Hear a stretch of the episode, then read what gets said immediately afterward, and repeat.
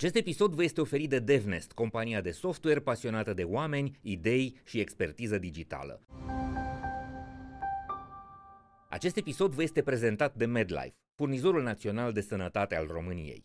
Noi chiar trebuie să ne lăsăm numai pe mâna angajatorilor? Eu asta întreb pe oameni din IT. Băi, oameni buni, noi chiar trebuie să... Adică D2DH știe ce e bine pentru mine și în stânga, și în dreapta, și în sus, și în jos.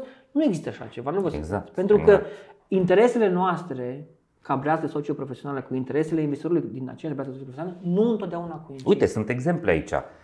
Cum arată reglementarea muncii remote? De exemplu, câte ore pe zi ai voie să mă ții în ședințe, să mă ții online? Câte...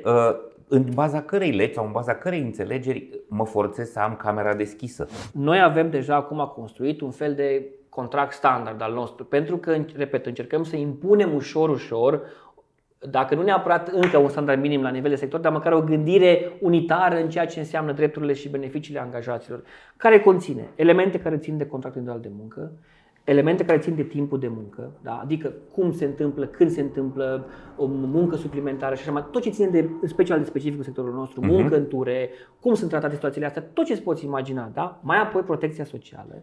Atenție, nu suntem un sector ferit de turbulențe. Am auzit, Intel a plecat, ea a venit, ea, dar ce se întâmplă în momentul ăla cu mine? Da? Și negociem în general pachetul nostru standard, să zic așa.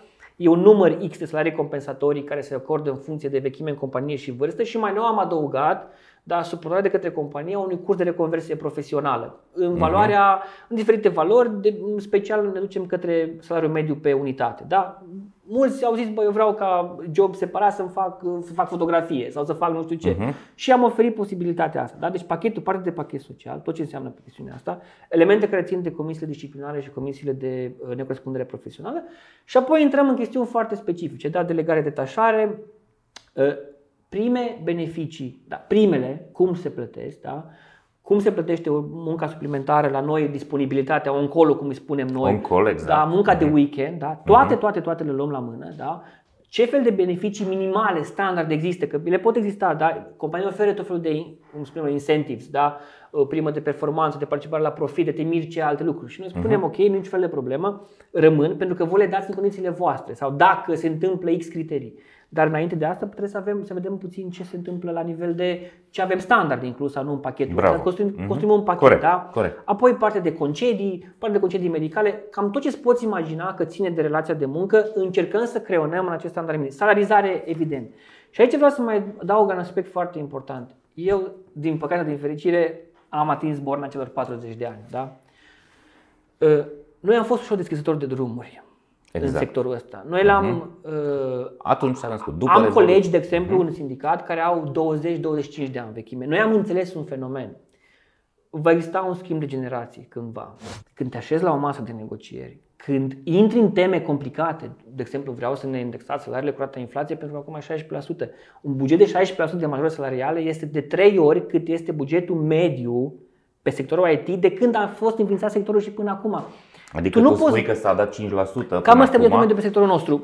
Mediu, bun, că e mai mult, mai puțin este. Asta mediu. Știu și eu că am trăit. Așa, 5-6% majorare. Cum să se așeze 3 oameni la masă și se spună doamnei companii, directorului, discutăm un pic și despre raportul management local, management superior, pentru că e important pentru oameni să înțeleagă și ce poate să facă un management local și nu poate să facă un management local, dar cum să ne așezăm noi 3 indivizi, chiar și bine intenționați până la urmă, că nu trebuie neapărat să fie alegere. Exact. Ce putere de reprezentare. Nu mai vreau 5 anul ăsta, vreau 16 pentru că așa ceva nu se poate întâmpla decât dacă faci lucrurile de o manieră coordonată.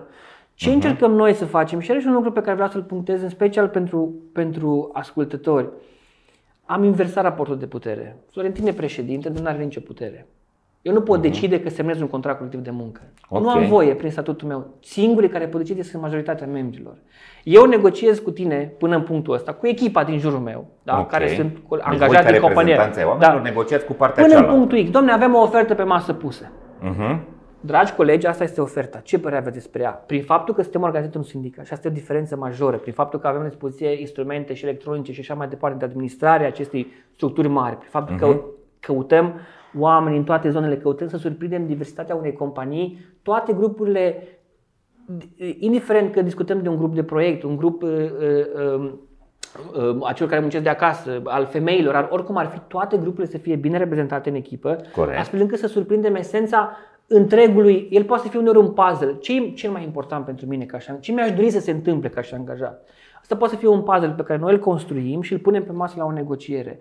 E, unde ajung cu negocierea asta, la final mă întorc înapoi către oameni. Ei hotărăsc. Nu zice Florentin, s-a înțeles cu Doru, au semnat, băieți, uitați cum se întâmplă tradițional. Asta se întâmplă. Tocmai de asta am fost noi altfel, pentru că am spus, eu mă duc la masă și spun, dragă management, foarte, mie îmi pare că nu e bună oferta, sau îmi pare că e bună, sau nouă ne pare că e bună. O putem să ne exprimăm o opinie, dar cu siguranță nu putem decide asupra ei. Așa cum voi, ca management local, trebuie să mergeți la global, la unde o fi. Am înțeles. Exact. Așa, să vă luați aprobările necesare, eu trebuie să-mi iau de la oameni. Ei, când ai implicați într-o structură minim, legal trebuie să fie minim jumătate plus 1 ca să putem să negociem, dar noi avem procentaje de 60-65%. Din numărul de angajați. Da.